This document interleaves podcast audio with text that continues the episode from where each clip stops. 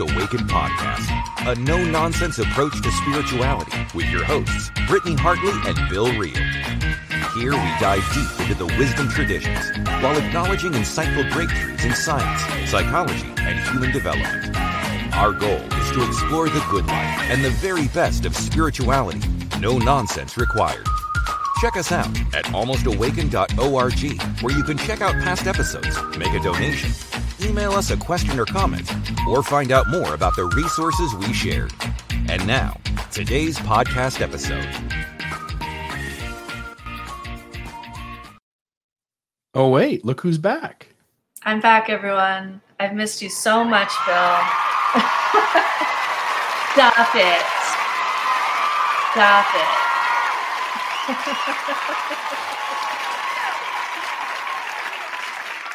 oh, it's good to be back. I've missed this so much. I've missed you.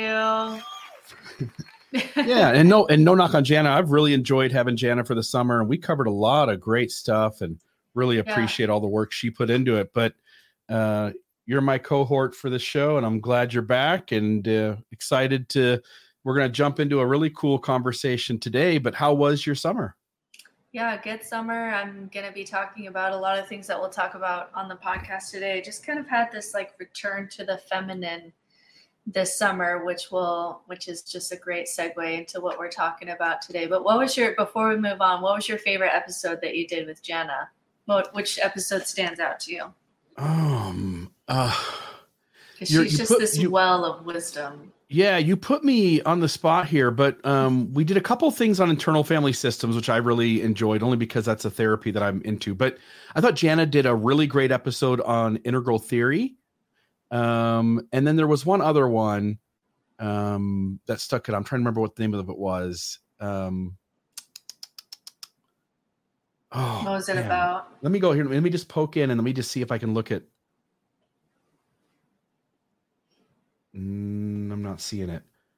But there you was did, you did mysticism and you did Celtic spirituality. Well, controversial conversations was one that we had as well, and oh, I think I was oh, in charge yes, yes, of yes. the topic maybe for that one, but that was a great conversation I thought too, and really enjoyed. I mean, she helped us out here with maybe seven or eight shows, and mm-hmm. uh, I, I thought she put some really good ideas that aren't things that maybe I was thinking about. Probably weren't going to be things that you were going to think about, but it it gave us a chance to cover some material that you and I wouldn't have covered that I thought was really well done. Yeah, and I, I saw her at Sunstone this year. She did a couple of presentations, but I went to one where she um, that she did on mysticism, and it was just so gorgeous. And uh, I learned a lot, and I was challenged, even though I'm in that space too. Um, she's just such a well of wisdom that I'm so happy to have in our lives, in our yeah. orbit. Yeah, what a what a good friend, and and like you, I mean, what a what a grounded, wise person with that's got life experience and has figured out how to how to adult better and and I think is really great at this kind of stuff, which is you know helping people have tools for the second half of life. Yeah, she she has a lot of. For me, she stands out in just having so much compassion for where people are in their journeys, mm. which is sometimes as I as I go on TikTok, which is the only thing that I did work wise this summer was do some TikToking, and I got to 100,000 followers yesterday. So man, you're kicking something. my booty. I'm at like 14,000 or something. so TikTok is the only thing I really did this summer work wise. But um, sometimes are you monetizing can... that, by the way? No. Why I'm sending them all because I'm sending them all here saying okay. if you like what I'm doing, if you want to know more, I literally have done nothing on TikTok that I have not said on this podcast. Like yeah. I'm just cutting up some of the stuff that we talk about on this podcast. So I'm sending everybody here to uh, join the podcast and then maybe find my work in other ways or support the podcast. Um, I don't even know how to monetize that, but really it's just stuff that we've talked about on the podcast the past few years and uh, just cut up into little. I try to do like one minute, but it always ends up being five minutes because I'm not made for TikTok. I need I need our two hour podcast to flesh out these ideas. I don't I can't do it. It's too short. I'm with you. I, I get mad at myself. I'll try to do a TikTok and I'll go over the minute Oh, and uh, yeah. and then I'm like a minute and three seconds. I'm like, all right, let's start, delete it, start over. Let's try to get it one minute or less. And I just always click 10 minutes now just to like yeah. give myself the room. And even then, there's been times where I ran out, like, how did I run out of 10 minutes? anyway, but on TikTok, sometimes I get a little snarky in the comments because, you know, there's there's haters and there's pushback and there's yeah. quote unquote Christian love coming at me and I can get really snarky. And Jana always like helps me come back to seeing um, things in terms of human development with a lot of compassion. Yeah. And that's how she continually challenges me to be better, especially on social media when I can get a little snarky. Yeah, yeah. We all we all need that person in our world who can soften us up just a little bit and help us mm-hmm. see that while the other person is wrong, they come from a perspective that to them seems legitimate and has value. Yes, and still has value in the world and value in conversation. And anyway. Right. Yeah, good stuff. I um yeah, so this summer I did a I didn't work um because I was home with my kids and it just kind of felt this just return to feminine things and I was just like I um did sound baths and I did yoga and I did uh, I was just connecting to my body more and I was coming back to my relationships more. And I think something that um, shows that I'm hopefully coming around full circle from healing from Mormonism, which, you know, I had my faith crisis, what, like 12 years ago now, and I'm still kind of recovering, right? Yeah. Yeah. Uh, coming back to the things that, like, they were forced down your throat to me as a Mormon that you need to stay at home and you need to bake bread and like this is what you do. And I just had this huge rejection of it because it was like forced on me in this patriarchy. And then I um, kind of find myself returning to some of the beauty and wisdom behind kind of some of those more feminine aspects that I couldn't have done five years ago because it was still too traumatized mm. because it was mixed with patriarchy. And so. Mm that kind of goes into what we're going to talk about today. We're going to be talking about the hero's journey or the hero's journey and the heroine's journey and um, Barbie, which I saw that you saw. So hopefully you can help me remember some of this from Barbie. The two of my favorite episodes that we ever did was the dangerous ideas and the hero's journey. And the hero's mm-hmm. journey I thought was just gorgeous. And so when you said, "Hey, Bill, today we're going to talk about the heroine's journey, the fee, the feminine version of of the hero's journey," uh, and having seen Barbie, I'm super excited for this conversation, and I think there's going to be a lot of cool ideas that come out, sort of like that came out in that first episode on the hero's journey. Yeah. And I'm almost embarrassed that when we did the episode for the hero's journey, I didn't know that there was a heroine's journey. Mm-hmm. Like, had no idea, wasn't on my radar, never seen anything about it. And it was actually TikTok, freaking TikTok, that I saw something on the heroine's journey and I was like, um, excuse me? like, Bill and I just did this like extensive study on the hero's journey. That was a fantastic episode, I thought too, that we put together and like had no idea. So this will be super fun today.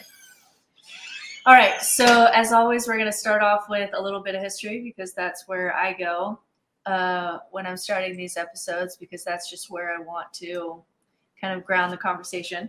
So when we did the hero's journey, it comes from the work of Joseph Campbell, predominantly in his book, The Hero of a Thousand Faces, which was published in 1949. And he had gone through all the ancient stories and myths and found that it followed this similar narrative. Um, but it didn't take into account in 1949 that the ones who largely wrote the stories were men about men.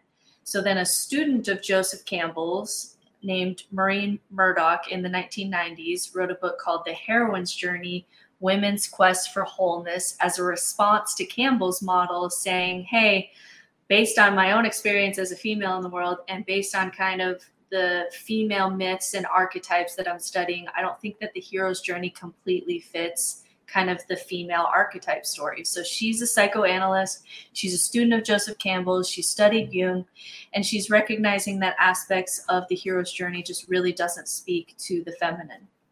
And so, what I want to ask you is, Campbell, uh, Joseph Campbell read her model, like read her book and and her model of the heroine's journey, and his response was, women don't need to make a journey. All she has to do is realize that she's the place that people are trying to get to. and I like I have to sit with that and I really want to know what you think because on the one hand, like I appreciate it because it's like calling out that in some ways men are trying to get to where women already are. But on the other hand, is it like pedestalizing? Is it like benevolent patriarchy to say that like women don't need to go on a journey, that we're just like naturally there and we don't have to go through shit? Like, what do you think about his statement there? So first off, I saw your notes and I thought sort of the same thing. It reminds me in our old religion. Mm-hmm. It reminds me of like when people when anyone would draw a connection to women not having priesthood, there was always like, well, women are already better than men, mm-hmm. and women don't need the priesthood. It's because men are less than women mm-hmm. that men need the priesthood to help them to to be as good. And it it just feels, as you say, sort of patronizing. It sort of feels yeah. yucky and gross. And I think, I think that uh, Joseph Campbell missed the mark out of his own blind spots, right? Yeah, and maybe you know we can just say he's a man of his time and hadn't maybe gone through. He didn't have movies like Barbie back then, so yeah, it, that was a tough one. I, I, I don't know if I'm triggered because of that shared kind of religious past, or if um, maybe he was just missing something there. But he wasn't he wasn't super on board with it, and she just kept going and um, published her book, and I think it's fantastic. Let me also worth considering.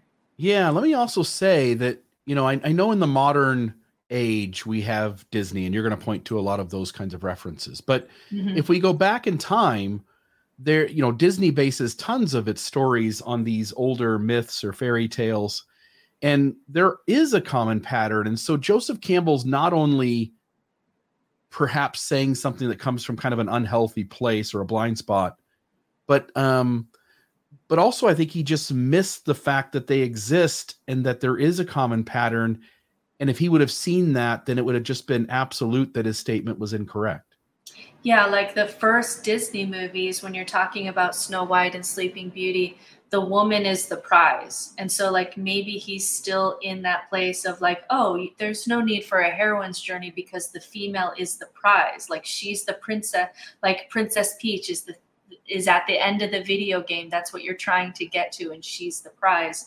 And it's missing kind of what it's like to be a woman in the world that you don't just exist to be a prize for men to rise to. Like there's something more about being a woman than existing for that.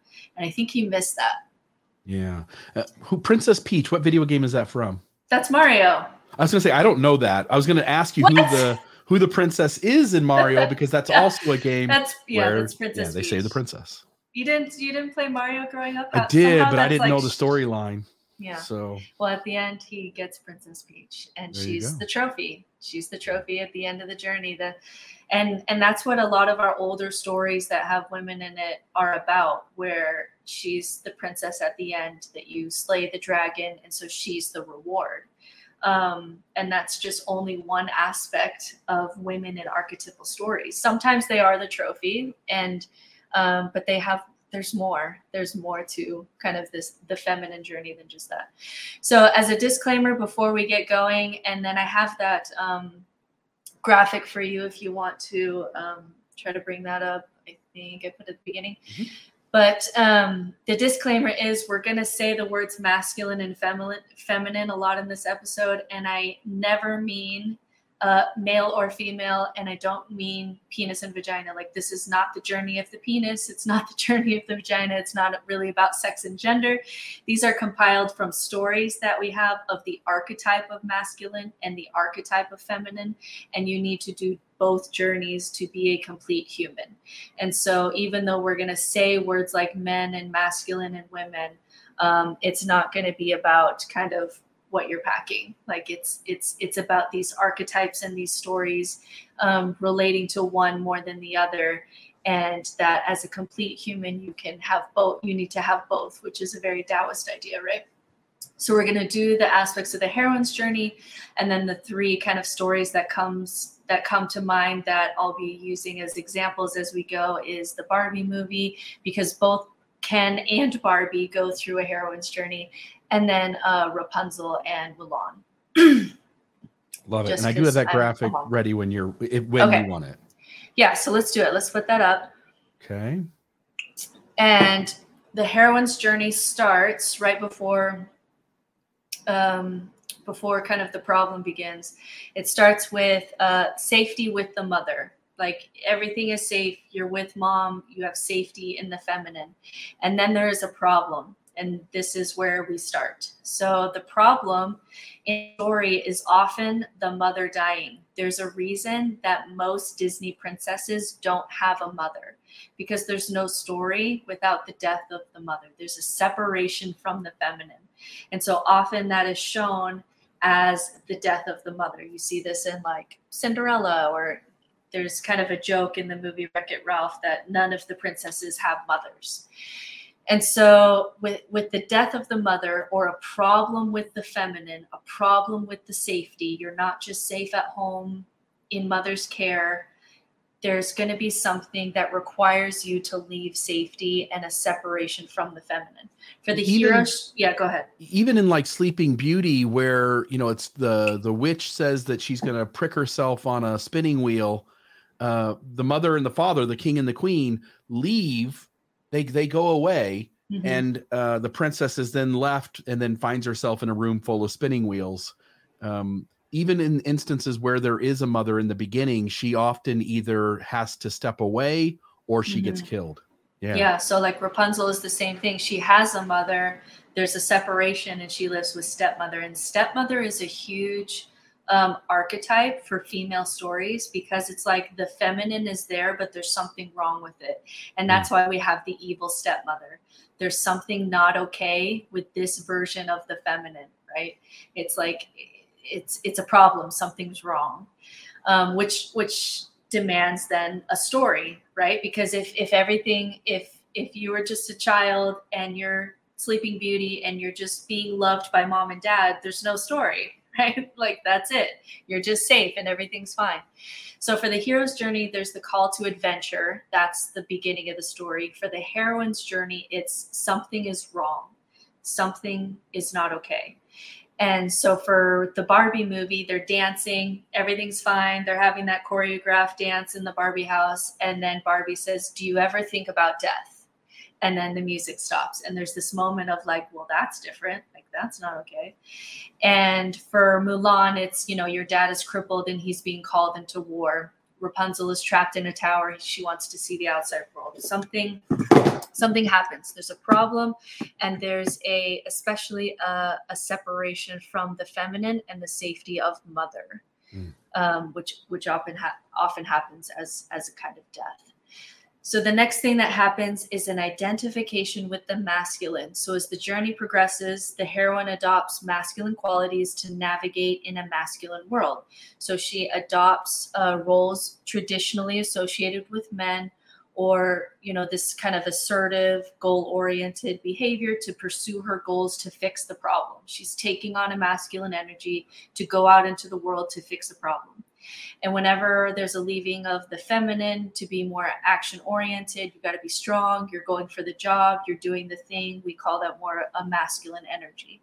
So in the Mulan movie, she's chopping off her hair and putting on a soldier's uniform to save her father and literally becoming a man, which is so interesting that Mulan like really closely follows this archetypal story. Um, she's with mom and dad she's safe, the problem, and then she literally takes on the masculine and becomes, you know, uh, she has that song "Be a Man" sung by Donny Osmond, um, of all things. And for Barbie, it's she's going into the world of patriarchy, the real world. For Rapunzel, she teams up with this kind of rogue man and she's going into bars and she's facing danger. She leaves her tower. And so, this is the phase when women get shit done. They're identifying with the masculine. They need something to change. Um, this is also the story of fathers, daughters who were inherently taught to value men and patriarchy and male values over the feminine. And for me personally, and I'm going to bring kind of my own story into this because um, I've been really exploring these themes this summer. It is, um, for me personally, the when I was kicked out of my home at 16 and my mother and I were estranged. And um, she had literally slapped me and then put me on the plane the next day after finding finding out that I had had sex. And what felt safe to me was like philosophy and logic and reason and these really male dominated spaces because that felt better than the world of feelings and intuition because that felt feminine and there was something wrong with the feminine going on in my life. And so there was like a rejection. So for if if I were to go back to me 20 years ago, I wouldn't see any value in the feminine. I wouldn't see any value in intuition or feelings or body. I was literally just, I was drawn to logic and philosophy and these kind of more male values as what felt safe and what was going to be there to help fix my problems. And that's what it was for me personally. Any I, thoughts also, there? I just want to say too, when you point out like, you know, something happens to the, motherly figure and then there's this problem in the story. And i know this comes up throughout this circle. It sort of gets revisited and revisited in, in the barbie movie. It does too. But part of the problem in most of these heroine stories seems to be that the societal expectations on the female character. Like she is very limited on what she's supposed to do what she's allowed to do what her where her voice is. Um and, and as I'm just thinking through my head, like Little Mermaid, for instance, right? She's stuck in the ocean. She doesn't want to be there. She's trying to broaden her her horizons, and everyone she doesn't have a mom either. No, and, and everyone's yeah. trying to hold her down. And every one of these heroine stories, not everyone, but a lot of these heroine stories seem to involve where the societal expectations or the family's expectations, the on the female character is that she is not supposed to speak up. She's not supposed to do anything outside of her established role, and she is to fit in a tiny little box that she's been placed in. Mm-hmm. And at the beginning of the heroine's journey, she takes on some of that. Like, okay, this is how the world works. This is how I'm going to fix my problem. I'm going to take on some of these um, kind of patriarchal ways of of of having to exist as a woman in the world. And so she's going to take that on and then she's going to have to mourn that move later on in the journey. Um, but yeah, you're, you're definitely right. She's, she's going to be taking on some of these um, aspects of society that tell her what her value is, um, especially in comparison to men, which is hmm. interesting. Mm. So then we go on to the road of trials, and this is where uh, the heroine's journey and the hero's journey are the same. And so where the hero where the hero's journey ends, the heroine's journey is going to keep going. But for right now, as she's taken on the masculine, she's going to do a hero's journey. And so it's going to be the exact same thing as what we did in our earlier podcast, which is the road of trials. And this is where you set off on a path of adventure, you meet allies, enemies, and a mentor, just like in the hero's journey. So Mulan makes friends in her company. She has that great song "Be a Man." She meets her enemy Shan Yu. Um, this is the part that's just exactly like the hero's journey of Star Wars or Harry Potter, where you're meeting Ron Weasley and Draco Malfoy, and you have enemies and challenges and mentors. For the hero's journey, the mentor is going to be your Yoda, Dumbledore, Gandalf character, like this old wise character.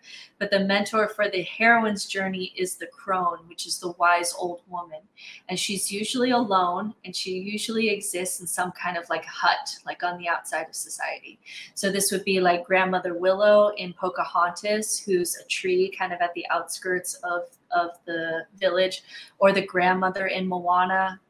This, these are all Disney references because Disney stories are so archetypal, but also like I have young children. These are the movies that I'm seeing. Um, and I love the grandmother in Moana. She says, I'm the village crazy lady. That's my job. Like she's embraced this like crone energy and she does her own hula dances. Anyway, she's really cool. And even uh, notice yeah. as you're even the notice in the Barbie movie, right? The weird Barbie is weird Barbie. Outskirts. She yes, and she's not really quite acceptable. She yes, everybody wants everybody recognizes she has the ability to inspire or fix something, but also like we don't really want her in the center of town. Yes, that's such a good point. That like you're having a problem. I think you need to go talk to Weird Barbie, but she doesn't live here. She lives out there. So yeah, we don't really sense, want her here. yeah, we don't want her here, but I think she can actually has some wisdom and can help you. But she's super weird, right? Yeah. And she wears Birkenstocks. She doesn't wear heels, and I I cannot wait. If there is ever a weird Barbie figurine that comes out, I'm definitely gonna buy her and put her on my shelf somewhere because she's just got some great crone energy. And then the other the other kind of archetype is like a fairy godmother. So these are just they're old, wise women that have some kind of magical wisdom or healing powers that are part of the mentorship. Um, whereas the hero's journey, it's more of like your Dumbledore, Gandalf, old man character. So yeah, go ahead. I'll just I'll just add too, with all of those uh, fairy godmother characters that are just so prevalent in Disney cartoons there is i want the audience to recognize that there is a strong feminine energy in those characters and they are very grounded and confident they're not really looking to anyone else to figure out what to say or what to do or what the, what role they're supposed to fill they're um they're leaders mm. with a feminine energy mm. mm-hmm.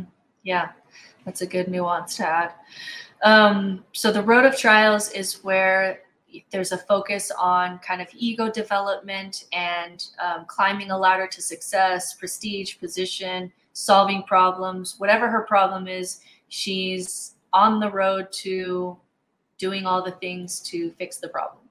And the super interesting thing, to me, this was probably the most interesting thing or surprising thing about um, the heroine's journey is that most of the time, not always, but the majority of the time in these stories, when she takes on the masculine and tries to accomplish something out in the world, she is successful. She does the thing. She gets the job. She slays the dragon. Mulan becomes the soldier. Rapunzel wants to go out to see the the floating lights. She makes it on time. In Barbie, she wants to make it to the woman who was drawing the Barbies and giving her an existential crisis, and she wanted to go to the real real world and find her, and she did. So these women are actually successful. Like they actually do the thing. So this isn't a heroine's journey where like, oh, they fail and then they return back to the feminine. It's it's that they actually find success. And so um, the interesting part is that the hero's journey, the hero goes into his deepest, darkest cave, defeats the monster, goes home, and shares his gifts and stories with the community. And that's the end of the hero's journey. But the heroine's journey, we're going to keep going. And after the success, is a spiritual desert. So I saw the floating lights in Rapunzel, but it didn't make my life better, or there's something still missing or I became a, soldier and I saved my dad, but I can't go home yet. Or Barbie, when she comes back and collapses on the ground because she did what she set out to do, but she's not okay. There's this lingering feeling that something is missing.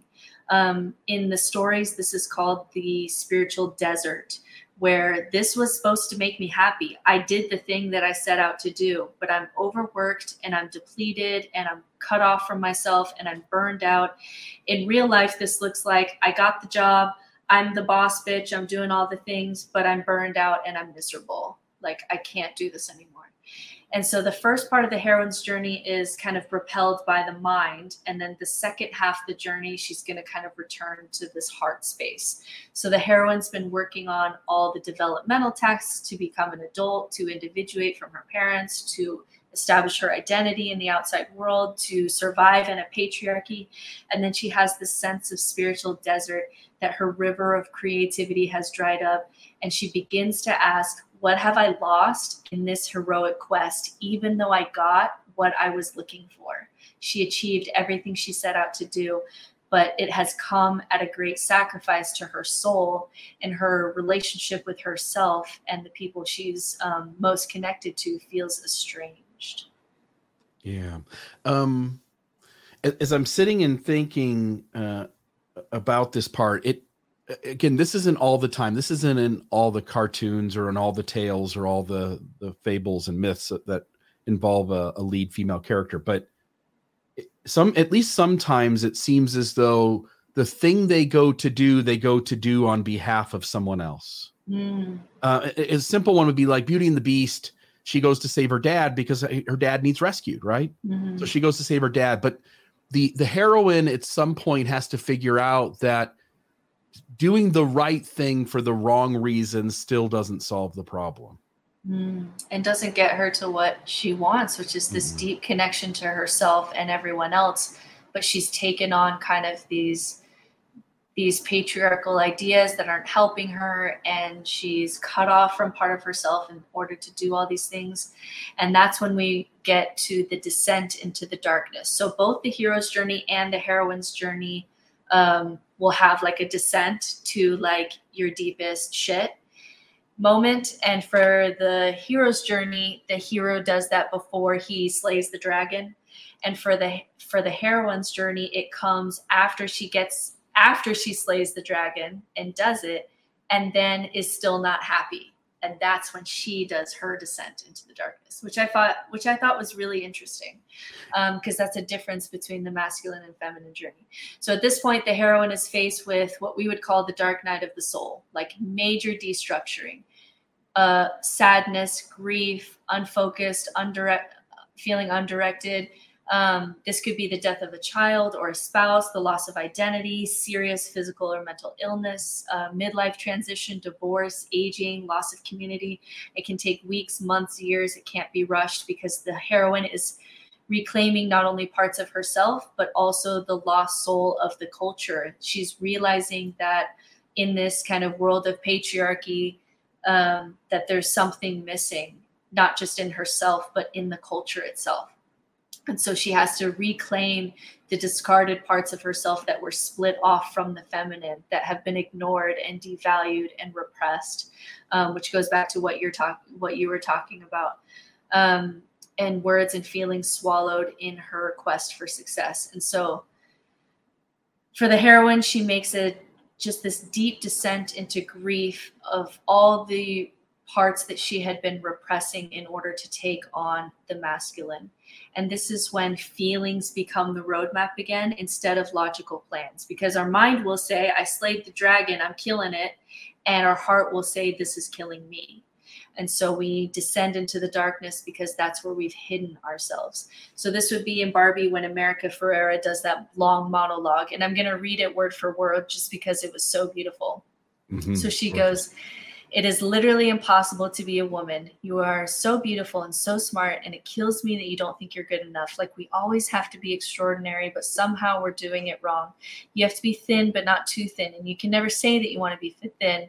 You have to want to be healthy, but you also have to be thin. You have to have money, but you can't ask for money because that's crass. You have to be a boss, but you can't be mean. You have to lead but you can't squash other people's dreams. You're supposed to love being a mother, but don't talk about your kids all the damn time. You have to be a career woman who's always looking out for other people. You have to answer for men's bad behavior, which is insane. But if you point that out, you're accused of complaining. You're supposed to stay pretty for men, but not so pretty that you tempt them or threaten other women because you're supposed to be part of the sisterhood.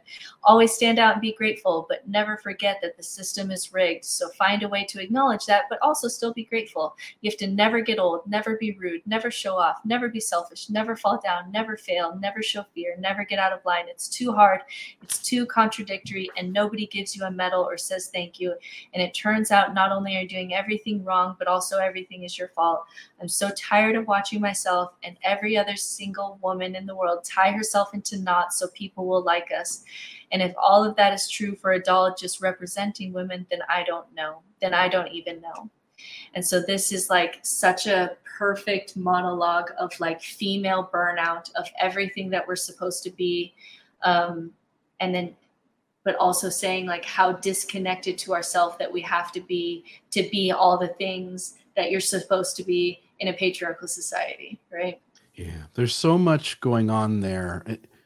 So, um, in most of the beginnings of these stories, the female character has a, a feminine energy, but also sort of senses that they need to stay in their place, stay in your own mm-hmm. lane.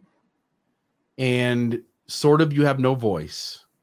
And as these characters begin to kind of expand, they sense how the masculine energy works in the world and how much success or power or authority or good uh, good things tend to happen uh, simply because somebody's operating from from that and so then the character begins to kind of test those ideals and then they're sort of put into their place that that women or those expressing feminine energy aren't exactly allowed to jump over into the other lane. Mm. And I can only imagine that push and pull and how frustrating and harmful and damaging it is. And so when I hear Barbie saying all these things, I hear a person who says, it doesn't matter whether I do one or I do the other. It's never good enough. It's never, mm. never right. And I, I think women are in this really tough spot of not not being able to do anything right even when they're doing it right because mm patriarchy seems to rule the world. Masculine energy that that power the force seems to start all the wars and end all the wars. And and it just feels as though in these stories that the the female character has gets to this place where she comes to recognize that her strength really is in that feminine energy but in a place with more confidence and not taking any more bullshit. Mm. And is it, isn't it so interesting? Not that we bring this up all the time, but isn't it so interesting in the religion that we came from that female burnout is kind of no is kind of what Mormons are known for in some parts of the world, like in Utah, and, and having to be perfect and and this and they're all on Prozac because they're all burned out from trying to be this perfect whatever. And then when it's time in the journey to meet the goddess, which is the next step, this this descent to the god and meet, meeting the goddess, that when the woman wants to turn to the feminine part of God, the heavenly mother that there's whispers of in the theology, the the institution says no, you can't go there. Don't talk to her. Don't look at her. It's not, you know, you, you're not allowed to do that. Which I think is so interesting because that's that's the next step in the archetypal story, which is the meeting of of kind of this archetype of the gods. So at this stage, um, she reconnects with her feminine essence, which you were talking about, and she starts to re embrace these qualities of intuition and emotional depth and nurturing and healing wounds and developing meaningful relationships and being vulnerable and having these relationships of vulnerability. It's a return to the body intuition, feeling, listening, and repairing. Um, it's a it's a return to expression and creativity and nature and family and friends. I would also put psychedelics in this group. What do you think about that? That I, I think when when mo I've heard more people talk about um, a feminine kind of nature type of god god goddess than like the masculine. I don't know ayahuasca is referred to as grandma aya mm. and that is across the board. That's it interesting. I didn't know that a feminine energy. So when yeah. i when i took ayahuasca there was numerous conversation around that experience where it was referred to with a feminine energy as grandma aya. Um, and the medicine the other phrase i heard constantly was the medicine is the teacher. Yeah. And mm-hmm. and i think recognizing that as you're pointing out in psychedelics and certainly within ayahuasca, that it is seen as more of a feminine energy that's instructing you. Yeah, I I didn't know that it was called that. So that good. I I just had an intuition about that as I was writing that list. That felt very feminine and it felt very close to what you experience on mushrooms, which is often a burst of creativity and nature and, a, and vulnerability and relationships and intuition in your body. And um, it it kind of relates more to these these feminine aspects. And so you'll see women after going after going or after having a divorce or going through a faith crisis they're like i'm i'm do yoga now or if i don't start watercolor painting i'm going to die. It's like going back to your creativity and your body and relationships and the power of being feminine. Sometimes um, this can look like researching female goddesses or researching you know asherah or the divine feminine or doing mushrooms or getting into ancestor work. It's it's this feminine power and wisdom that we've turned off in order to be successful in the in the kind of more masculine world. And then we find healing. So for me it was definitely um, it looked like a search for the divine feminine. I remember the first time i read a book where the pronouns of god were she instead of he. And i remember just weeping and not really knowing why. Um, i had a mushroom experience once where i was um, where I was this green goddess and I was pregnant and it was so beautiful and amazing that I was pregnant. And when I came out of it, I had to like double check that I wasn't pregnant.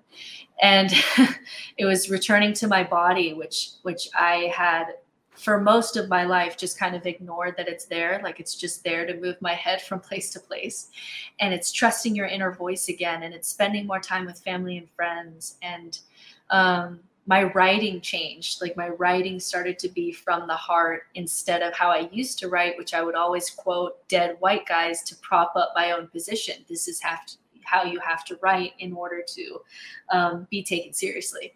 And so it's this kind of accessing this feminine energy and now it's moving through you. And so for Barbie, she meets the maker, Ruth, the the old lady, um, the maker of Barbie, but at the beginning she doesn't recognize her. Like they're sitting at tea and they're talking and there's something there and Barbie says, "Who are you?" and she she doesn't get a chance to answer. So she meets the goddess but hasn't fully leaned into it yet. So we're not so in the movie it actually follows the heroine's journey because she meets the goddess, but there's not a um, reconnection or an integration yet. She just met the goddess there, which I thought was really interesting. I'm just thinking of like uh, Cinderella, where uh, the fairy godmother comes along and helps her, but because of the fact that she doesn't leave in time and it, there almost isn't an ex- absolute trust in what's being taught to her mm-hmm. right like she mm-hmm. almost thinks she can still sort of wing it on her own mm. Yeah so it's like you're meeting the goddess but you don't fully understand the significance yet and you haven't mm-hmm. done the reintegration work but you sense that there's something there um, which is what we get in the barbie movie and so then after that, there's a healing of the mother daughter split, which is really interesting. So this can look like reconciling with your actual mother, which I definitely had to do in my journey. It can look like kind of like no longer hustling for your worth. It can look like reconcile, reconciling with the great mother or the kind of archetype of mother, the feminine. And um, it's it's this season where you're you're journaling you're healing you're doing yoga with old women at the y you cry you sing lullabies to your children you're returning to um, some of these aspects of mother so for rapunzel it's the moment when she recognizes that her stepmother is the bad guy and she returns to her mother and gets that hug at the end and then barbie got to meet ruth but then didn't quite know what was going on there. And then has this moment where Ruth is holding her hands and telling her to feel. And before this moment, Ruth is kind of elusive to Barbie because Barbie wasn't quite ready for her yet. And then now in this stage, Ruth gives Barbie permission to be human, to fully feel all of it, to cry. And it's this beautiful moment where Ruth is holding Barbie's hands. And this is also the first moment um, in the movie where she drinks tea for the first time and actually drinks it instead of like faking drinking, which is kind of this symbolism that, okay, now you're drinking from this symbolic well of water, right? You're actually quenching your thirst instead of pretending to, which is what women do. You know, we'll do all these things and take bubble baths and pretend that we're actually being healed. But no, this was the actual moment where you're drinking for the first time. When and when I you were that. When you were mm-hmm. saying that part of of this episode, am I wrong to think that I kind of heard you connecting with some emotion there? Mm, yeah. Were you? Yeah, like, for sure. It almost seemed like you were about to maybe shed a tear or something. I'm, i just want to. Uh, I, I, wanted to that, pause and just. I wish I could get. That. Yeah, I wish I could get the wording for. um It's like the emotion is there, but I don't quite have the language there. I just remember being in that movie and I remember Barbie holding Ruth's hands. Mm. Um, and I remember just being so touched and I remember crying a bit because it was just Barbie had been hustling. She had gone out into the real world. She had come back. She had had this breakdown moment where it's too hard to be a woman. And then she's holding hands with the maker, and it's this beautiful kind of feminine, divine kind of moment. It looks kind of heavenish in the background. And it's just, Ruth giving Barbie permission to feel and to be human. And it's just beautiful. And I wish I wish it have I would have gotten back and gotten the exact language for it. But um, it was it was one of my favorite parts of the movie for sure and, and really um really healing. Really healing. for me. Yeah, you, at the beginning of this, you said this isn't about penises and vaginas, and I can resonate with that because as you were telling that part, and I sort of could sense some emotion in you, I immediately connected with the therapy that I'm doing over the last few months. And uh, as my therapist has helped me kind of go back in time and start to sense where some of my hurt or my mechanisms are connected to earlier events in my life, what I've come to really get in touch with is that as a little boy, I felt emotion more than what I perceived others feeling it. Mm. So I deemed that feeling significant emotion was something that shouldn't happen. Something wrong it, with you? Something wrong or mm. it's it's it's too much. It's overwhelming mm. for people.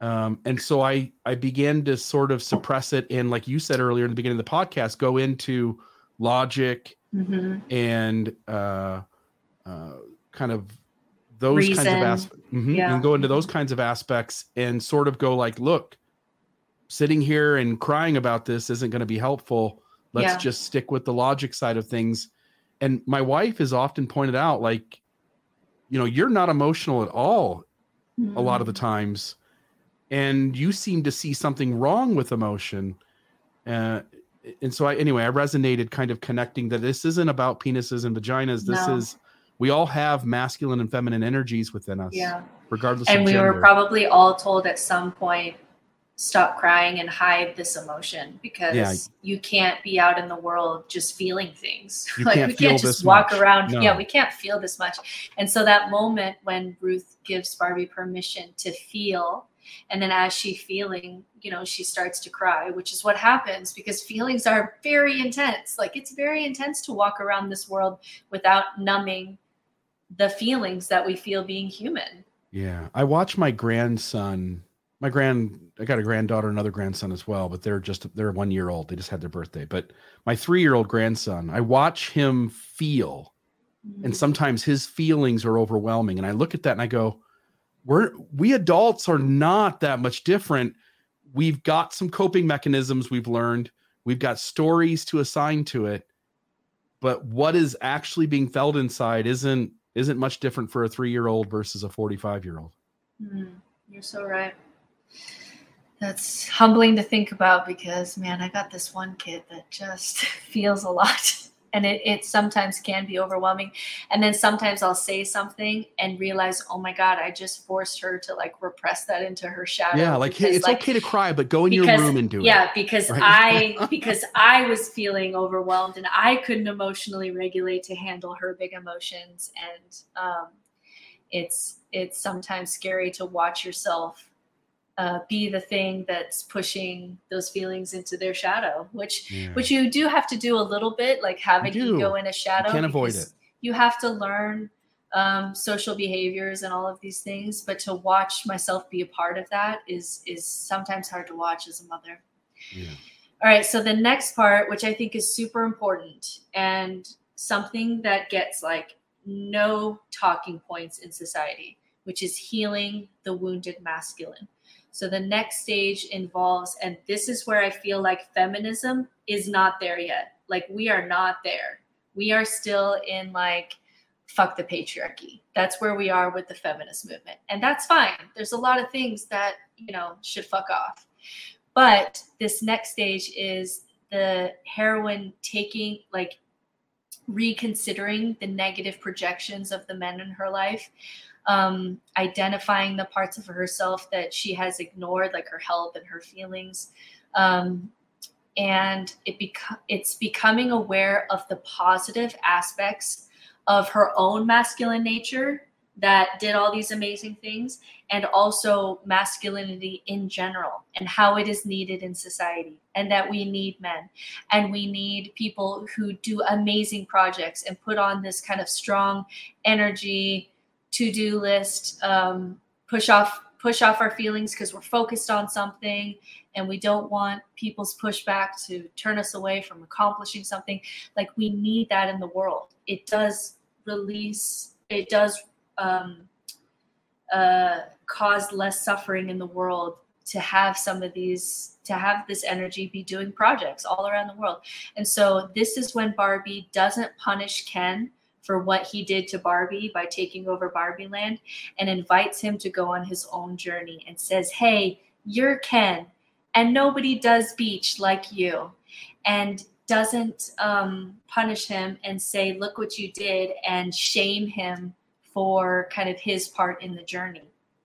And so this is this is something that i talk a lot about especially with mothers of boys because right now we have a lot of um, that we kind of have this rise of the feminine going on in society as as a as a kind of pendulum swing from patriarchy and so now i do feel like sometimes especially white straight heterosexual men have to walk around society and apologize for just existing for just existing as a man. And when we shame the masculine because of our own hurt female wounds, we're not there yet. That's that's not it. That's not that's not he that's not what healed feminism looks like. You're still in kind of reactionary feminism when you are shaming the masculine. And so this is the part of the journey where she comes back and realizes that her own masculinity masculine energy is helpful and she can put it on whenever she wants to and that we need men in the world and we need healthy men in the world and there's this kind of integration with the masculine which i think is not talked about enough because we're just not there yet in kind of the society heroine's journey. What do you think about that? I um i'm i'm torn here because i think that there is uh it's necessary to go through a phase just like the heroine's journey. There's also this cultural journey that's doing the same thing right? And so there's this absolute need for women to put their foot down and say enough and enough is enough of this male chauvinistic patriarchal bullshit and and maybe room to even go a little too far because for thousands of years mm. it's been lopsided the other direction and as you're pointing out we're going to have to, as human beings, get to a place where we go, okay, patriarchy's gone, but we still do need the gifts of masculinity. We still do need the gifts of the feminine. And we have to find a way to integrate both of those in a healthy, respectful way that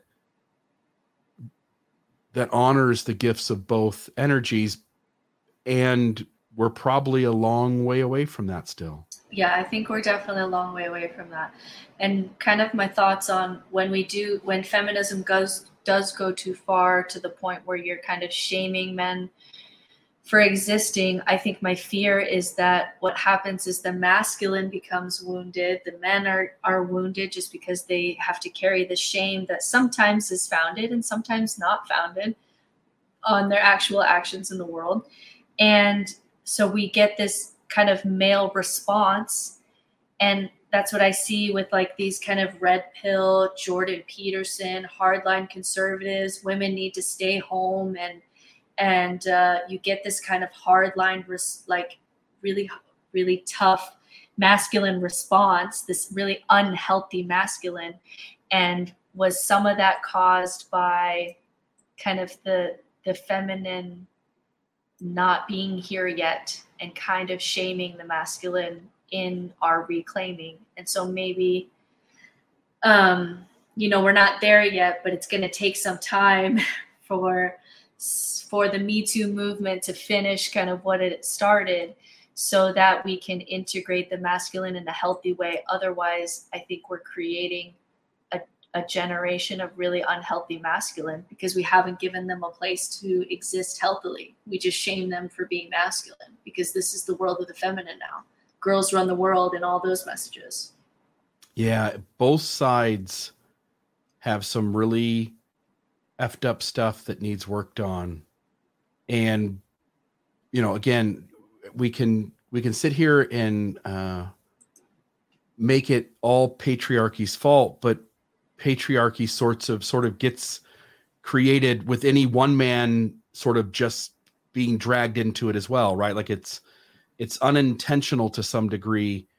Um right. Patriarchy hurts men too I'm just I want to be careful of how I word things because I know when people listen to stuff like this, they're ready sometimes to pounce one direction or the other. And I just I want to note that we need the gifts of both sides. We need the gifts of the feminine, we need the gifts of the masculine. And um we have not because men were evolutionarily designed bigger and stronger and faster, whether we like it or not. Those three things have led to a cultural system where those folks get to be in charge. And we have got to, because we're in 2023 now, and there's not a need for that anymore. Mm. That we have got to get to a place where we sit at the table with some sort of balance. And it is necessary to go lopsided the other direction first. Because mm. the other side has to sense what privilege is. Mm. The masculine has to sense, like, oh, that's what it's like to be in that position. Oh, that's what it's like to have nobody believe your word or to ask too much of you or to complain whenever you like mm-hmm. we have to experience that. Yeah, I do feel like men do have to experience, you know, you get this male response, what, I can't talk to women at all anymore. And it's like, oh, you're realizing for the first time that you have to be super aware of what we say, like what you say. Women have like since the time we're five we're aware of what we say and whether we're going to hurt a man's feelings. Like we're mm. taught to have that awareness all the time. So like mm. yeah you need to sit with that. You need you need to have some time with that. All right so then the last part is the integration of masculine and feminine which is why everyone should go on the hero's journey heroine's journey not just um, women so the masculine builds structure that allows the sustainability for the healing power of the feminine. And when the masculine and feminine come together, it's birth, whether it's inside you or whether we're talking about an actual man and woman now, or in the story, we have um, kind of earth mother and sky father. And then they come together and they create life or creation or birth. And it's, it's, that's the that's where life is. In all these stories, it's pointing to if you can get the healthy masculine and healthy feminine to integrate, it is where life is. And so for Ken and Barbie, it's friendship, which is important that it wasn't romantic because Ken was hustling for his own value and attention in this matriarchy of Barbie land. Um, but as friends, neither of them is dependent on the attention of the other. They are meeting each other as friends and they're equals, which is why I loved that they ended as friends instead of romantically, because now Ken, um, who's just been hustling for his own worth in in this kind of flipped patriarchy, um, can be Ken and work on being Ken, and Barbie can be Barbie, and they can be equals and they can be friends. For Mulan, it's she can fight but then she wants to get married at the end and she reconciles with her mother and father and so she has her wise grandmother mother father new you know romantic interest. Everybody's happy everybody's integrated. She can fight but she can also be a woman and she can do both which she didn't she couldn't do at the beginning um, for Rapunzel, she finds her real parents, which is this ideal, loving versions of ideal masculine and ideal feminine. Um, and then Barbie ends with this beautiful place, which is she's ready for her pap smear, which is cute and funny, but also points to this idea that women who have integrated masculine and feminine, that's where you create life, and that's sacred. And all religions have this kind of divine image of Madonna and child for this reason. And so a gynecological exam is kind of just pointing to the end of that journey, which is life itself. So I'm going to leave you for a second for your thoughts. I'm going to go to the to the bathroom real quick, and then uh, I'll be right back. okay. So um, it, it strikes me that Ken is sort of an accessory to Barbie in, in the Barbie world, in the toy world uh, girls are buying Barbie dolls, and uh, and when you look at all those toys, it, people are buying. You know, a girl is getting Ken as a gift or is buying Ken uh, as a doll as an accessory to Barbie. And I thought the movie did a great job of helping us men to sort of sense what it's like to be objectified uh, in a world that is turned on its head, that is patriarchy turned upside down, where women rule the world. And I thought that was quite interesting. And like you, Britt, uh, you obviously are going to hear this right now, but like you, when when you say that these heroine journeys the the climactic end is when the woman uh, when the feminine energy integrates the masculine uh, and so you see all these characters come back to uh, espouse feminine energy uh, i was just saying Britt that you see these characters at the end of these tales espouse feminine energy like they they leave this idea of not being powerful at all not having any power not having any voice they go out into the world they they meet the wise fairy grant uh, fairy godmother. They sort of learn to stand on their own two feet, learn that they have their own voice, that they can accomplish things too. The stuff goes south, they overcome the challenges. And as you were pointing out, when they come back to the end of the movie or the end of the book, they have integrated uh, this masculine and this feminine uh, to the point where now they still have this feminine and I don't want to use the wrong words here, but a a tenderness and a sweetness and a compassionate. Oh, I I, I gotta unmute you. Super sorry about that. So, yeah, yeah. A, a, a, nurturing, a vulnerability yeah. of feelings, intuition, but also a power and mm. a confidence and a voice and a strength that they didn't have at the beginning of these tales. And I, like every human being, because they talk about this in the hero's journey too that the princess who they sort of objectify in all these tales right it's the object you have to go get uh, joseph campbell and others oppose that the idea is that it is the male trying to incorporate that feminine energy mm. and you see in all these disney movies uh, sleeping beauty for instance the prince he is soft and kind like he's powerful too right he's mm. he's a mm. rescuer but he's mm. also sweet and kind and good and and and so you get to the end of uh, the hero's journey as well and they're supposed to be incorporating the feminine and you see the reverse in the feminine journey where they're incorporating the masculine and what you end up with at the end of the hero's journey or the, the heroine's journey is a more well-rounded a more self-confident self-aware individual who is now ready to go forward in sort of an awakened life and make make reasoned out healthy decisions about how you're going to human yeah, and what energy kind of the moment calls for. Is this the time to mm. be nurturing and put a child to my chest and sing a lullaby? Or is this the time to go to an IEP meeting and I got to fight with some douchebags, you know, man in order to access resources and I'm going to put on some like boss bitch energy in order to yeah. have that meeting, you know, what is the moment calling for? And then you can yeah. flow.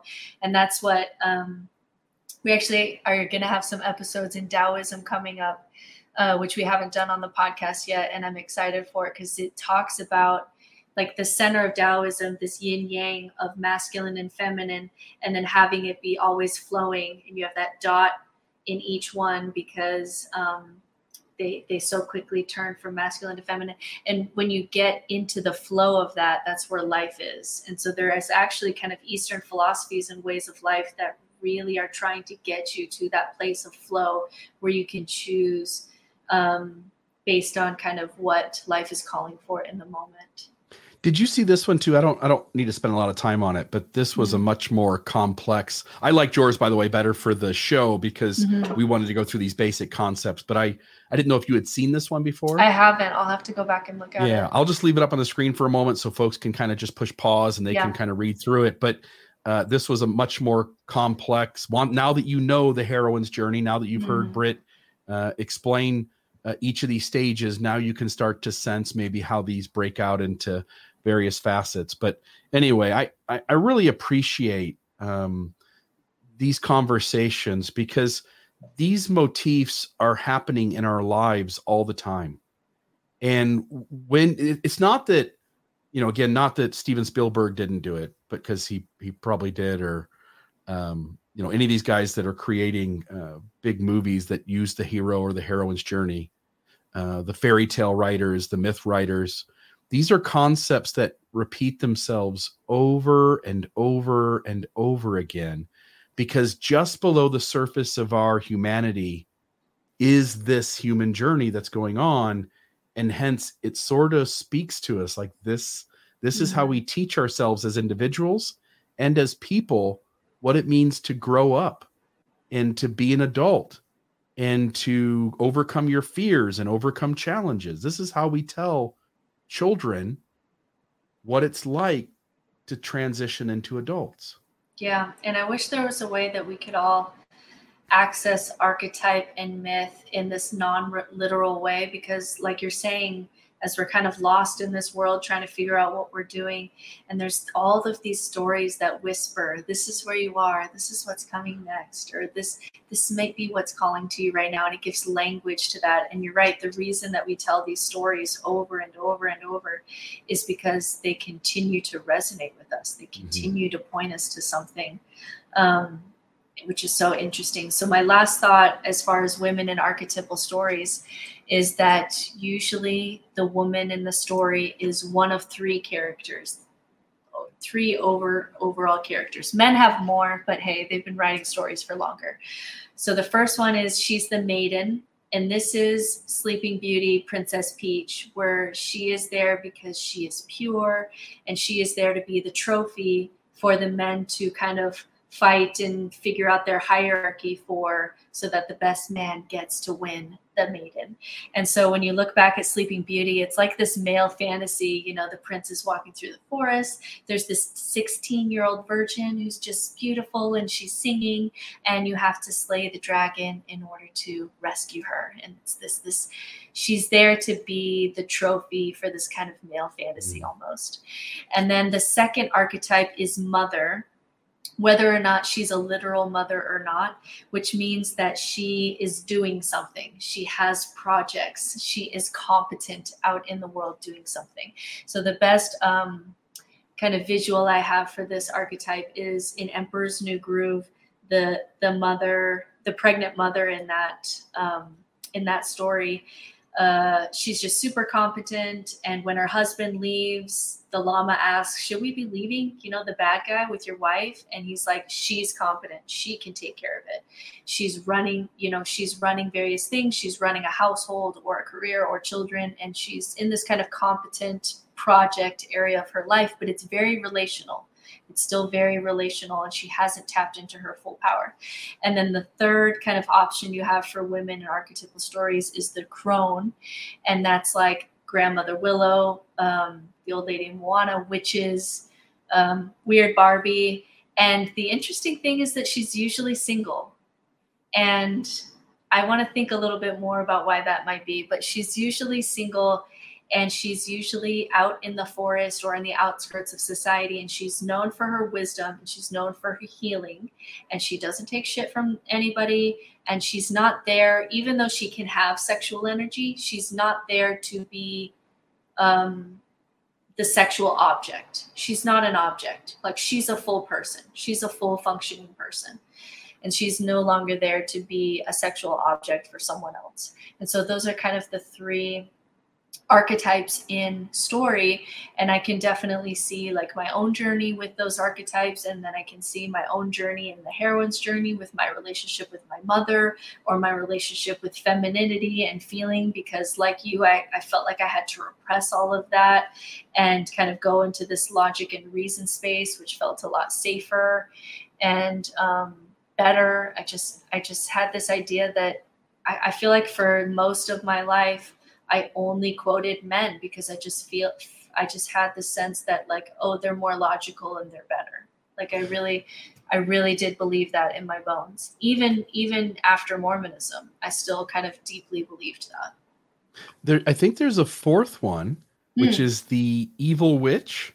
Oh yes, the, yes, yes. Or the evil stepmother. Uh, stepmother. Be, You're right. Mm-hmm. But I, am thinking, and it made me think of like the Wizard of Oz. The Wizard of Oz is a great heroine story mm. where uh, Dorothy actually is the most reasonable, um, the, the best person to nudge the group ahead and make good decisions. And and the the lion has all you know is lacking his courage, and the scarecrow is not thinking things through, and the Tin Man is uh, living in some sort of fear. And Dorothy's the one who helps everybody.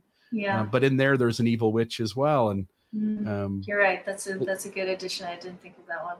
But the, um, yeah, there's sometimes there's this. And for Dor- yeah, for Dorothy, that's interesting. I want to think about that more because I think Wizard of Oz has a lot of archetypes in it. Because she returns at the end to her aunt, which maybe is this kind of return to the feminine. But definitely at the end, she returns to her own power because at the beginning, she's just a scared little girl and she does the kind of trials phase of things and she has the fairy godmother kind of mentor. So, yeah, it definitely follows that story arc. And then at the end, she kind of can come into her own power and realize that what she needed, she had all along. Like yeah. she was wearing the slippers. You had this ability all along, you just didn't know it. Yeah. Mm, that's powerful. I like that. I didn't think about that one. All right, that's it for me. Anything else you got? No, I thought uh, great job, and I hope folks uh, get a lot of value. The you know the whole goal of this podcast, at least for me, is to share things that are coming up in the second half of life to help people uh, lean into being more equipped and uh, having the tools to be a better human. And I think when we understand why myth stories were created and what specific myth, myth stories can teach us, or what a collective overlapping of, of myth story, stories can teach us, I think there's great tools there for us to kind of figure out, like, oh, so what this world is pushing against, but what inside is calling is for me to develop wisdom, which really does incorporate both of those energies. And uh, I think we have, you know, having done the hero's journey, uh, we needed to get to at some point the heroine's journey, and today we did that. Yeah, and so my my goal for me for this podcast is is to be able to have the nuanced conversations that just aren't happening um, in a lot of places. Yeah, we've had some really complex conversations where we have to really figure out how we want to say what we want to say, and um, you know in this in this culture right now there's a lot of you know fuck the patriarchy on one end and on the other end it's like we need to return to traditional families and women need to stay at home and wear dresses and bake bread and and you know there's this conversation and we're trying to have a more nuanced conversation here. And i get a lot of personal benefit and growth from having these conversations with you which is why i just keep coming back because i don't get to have these conversations with just anybody especially not on social media out in the world. And um, I, I just think that the world needs these conversations and i do too and i grow a lot from them. And then just so people know um, please support the podcast because Bill and I tried to find episodes on the heroine's journey in preparation for this episode, and there was nothing like what we just put together. And there are there was like a couple, and they were not great. And um, so we did some work to be able to put this together. And so please support the podcast because we are trying to have conversations here that really aren't happening anywhere else so that they're of value to you. And if you do find that they're of value, please support the podcast. I'm saving every penny to my goal is to be able to build a she shed because I live in this tiny house with my four kids. And if I had um, a little office of my own, I'd be able to podcast more and create more content and have more clients and help more people in all the places that I once needed help um, as I was deconstructing deconstructing from religion and trying to put my life back together with all these tools and it gives me a lot of meaning and purpose to be able to help others do the same. And so that's what i've been saving my pennies for. And so if you want to support me or my work or these conversations that we're having please support the podcast so that we can continue to do that. Yeah so go to almostawakened.org click the donate button and uh, send britt hartley a few bucks five bucks a month 10 bucks a month would be great. I'm putting up on the screen here. This is Weird Barbie. you were talking about buying it. So they were selling it. To. It's sold out. oh, it's sold out. sold out. So oh, I, I, don't her. know what they're going to do. They would have to make more. It seems as though that's the right thing to do. Uh, but 50 bucks for a for a weird Barbie. Um, I'd still do it. it's always capitalism, isn't it? I know, but I just love her so much. And I loved yeah. like I've been wearing Birkenstocks for like the past I don't know, 20 years. Like it's just been my thing. I just find them comfortable. I've all I if you ever see me, I'm always wearing Birkenstocks. So to have like the wisdom be presented as where the Birkenstock was somehow just like so delicious to me. I love her. She's great. Yeah. So, folks, uh, if if you were listening to Britt at the beginning of the show and you wanted to get a weird Barbie, you'll have to wait till either, they make more. Either send send a couple bucks so I can save up, or Or right. if you have access to Weird Bar Barbie, buy me one and send me one so I can put it on my desk because I love her. love it. Thank you, Britt. Thank you, everybody. Have a great day. And uh, again, go to almostawakened.org. You can see all of our past episodes there or on our YouTube channel. Uh, there's an entire playlist of all the Almost Awakened episodes. Thanks to Jana for filling in for the summer. We got some Britt, great what? episodes coming up. In yeah. two weeks, we have the Naked Pastor, which is going to be an awesome. Oh episode. man, yeah. If you don't know who that guy is, yeah, he does it's all these be, little like newspaper. And I found some really things. cool people on on TikTok who are writing books and having really interesting conversations. So I'll keep bringing people in, uh, so long as that, so long as people are listening. Uh, I'll keep trying to bring in really interesting conversations. So stay tuned. Love it. Have a great day, everybody. Bye. This has been another Almost Awakened episode. Check us out at almostawakened.org, where you can check out past episodes, make a donation to keep this podcast running, email us a question or comment, or find out more about the resources shared in today's episode. For coaching opportunities or extra support, visit no-nonsense-spirituality.com to meet with certified spiritual director Brittany Hartman.